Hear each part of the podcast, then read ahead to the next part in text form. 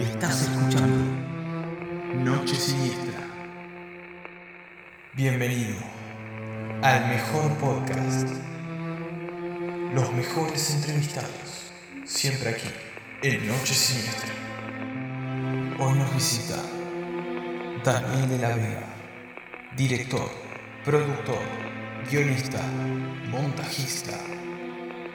Bienvenido.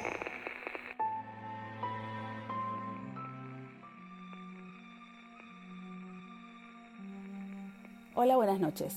Todas las semanas vamos a tener 10 minutos con realizadores, actores, gente que se dedique al cine de género de terror en la Argentina. Así que sin ir más lejos, le damos la bienvenida a un realizador, montajista, guionista, productor. Bienvenido a nuestro podcast al señor Daniel de la Vega.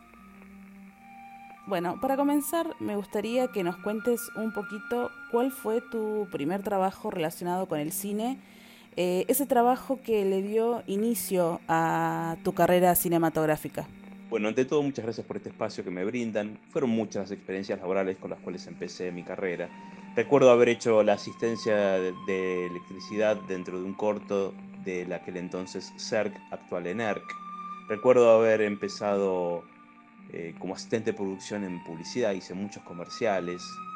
También recuerdo una jornada en donde tuve el infortunio de ser video assist de una producción en donde prendí fuego al video assist. Básicamente nadie me había avisado que era un equipo de 110 y yo al enchufarlo a 220 lo quemé.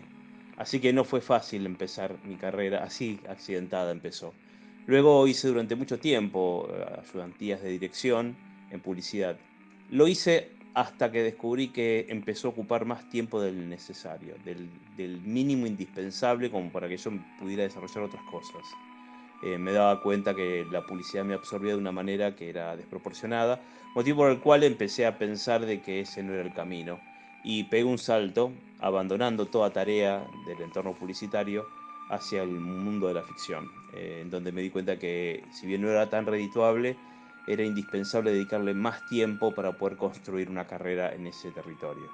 Ah, bueno, o sea que digamos que fuiste multifacético en lo que fueron tus comienzos.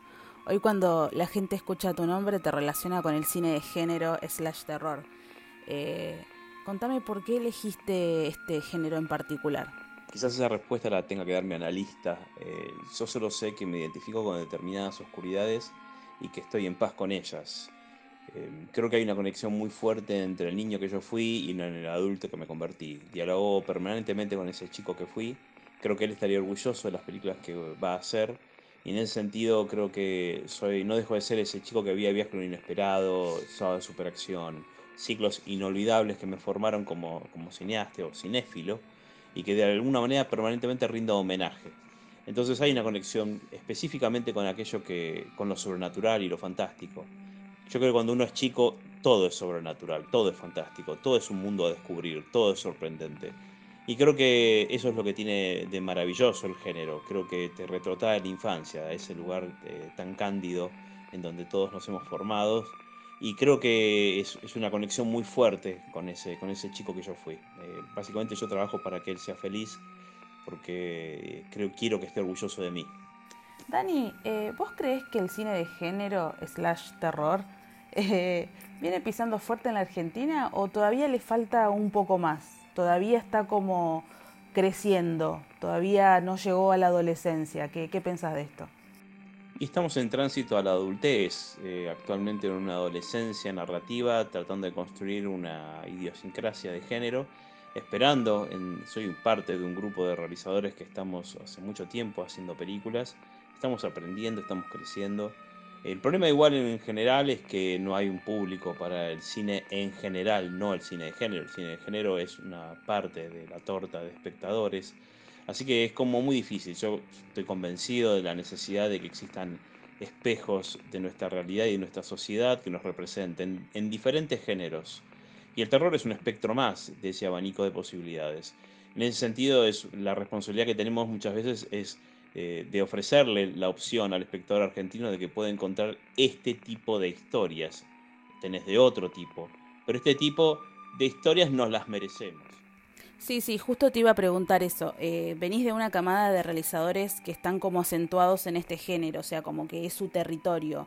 ¿Vos ves posibilidades para las próximas generaciones? Digo, si un pibe que recién empieza quiere sumarse eh, a esta, no quiero decir secta porque como que suena muy fantástico, pero eh, ¿hay posibilidades de esto? Sí, es cierto. Somos un culto pagano que se dedica a la producción de género, sacrificando cabras en el solsticio de invierno. No, somos seres humanos normales. Muchos creen que yo duermo en un sarcófago. No, no es cierto, no es cierto. Eh, soy apenas un ser humano como todos, claro. Eh, creo que para las nuevas generaciones está el campo abierto para poder contar historias porque hoy un celular es el instrumento ideal también para contar un cuento. Es decir, si la, si la, si la idea es contar con imágenes, los recursos están a la orden del día me parece que no hay un impedimento. Acá el problema son las pantallas, hoy el COVID nos, nos dejó sin pantallas, eh, y bueno, de alguna manera creo que los recursos y la tecnología ha hecho posible que contar historias sea más viable. Yo vengo de la etapa analógica, donde hacer una película en fílmico era prohibitivo. Entonces me parece que hoy este, hay hasta festivales para filmar con un celular. No hay excusas. Si tenés algo para contar, expresate acá el tema es eh, si sos o no, si tenés la suficiente valentía para afrontar eh, tus temores y enfrentarte al riesgo de contar una historia. Eh, con todo lo que eso conlleva, asumir responsabilidades morales, éticas, financieras, económicas, ideológicas, conceptuales, asumir responsabilidades para contar tu historia, enamorarte de lo que querés decir, tener algo para decir.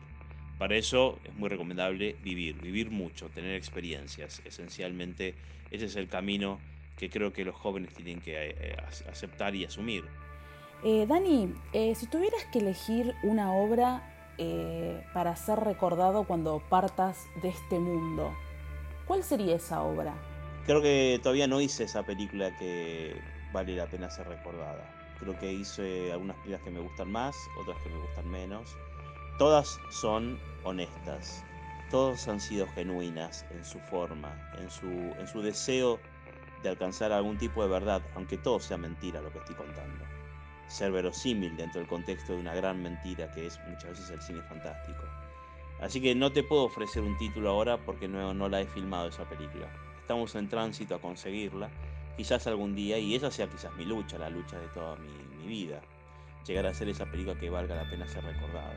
Mientras tanto, eh, yo les podría invitar a que vean Hermanos de Sangre, Punto Muerto o quizás mi última película, Al Tercer Día.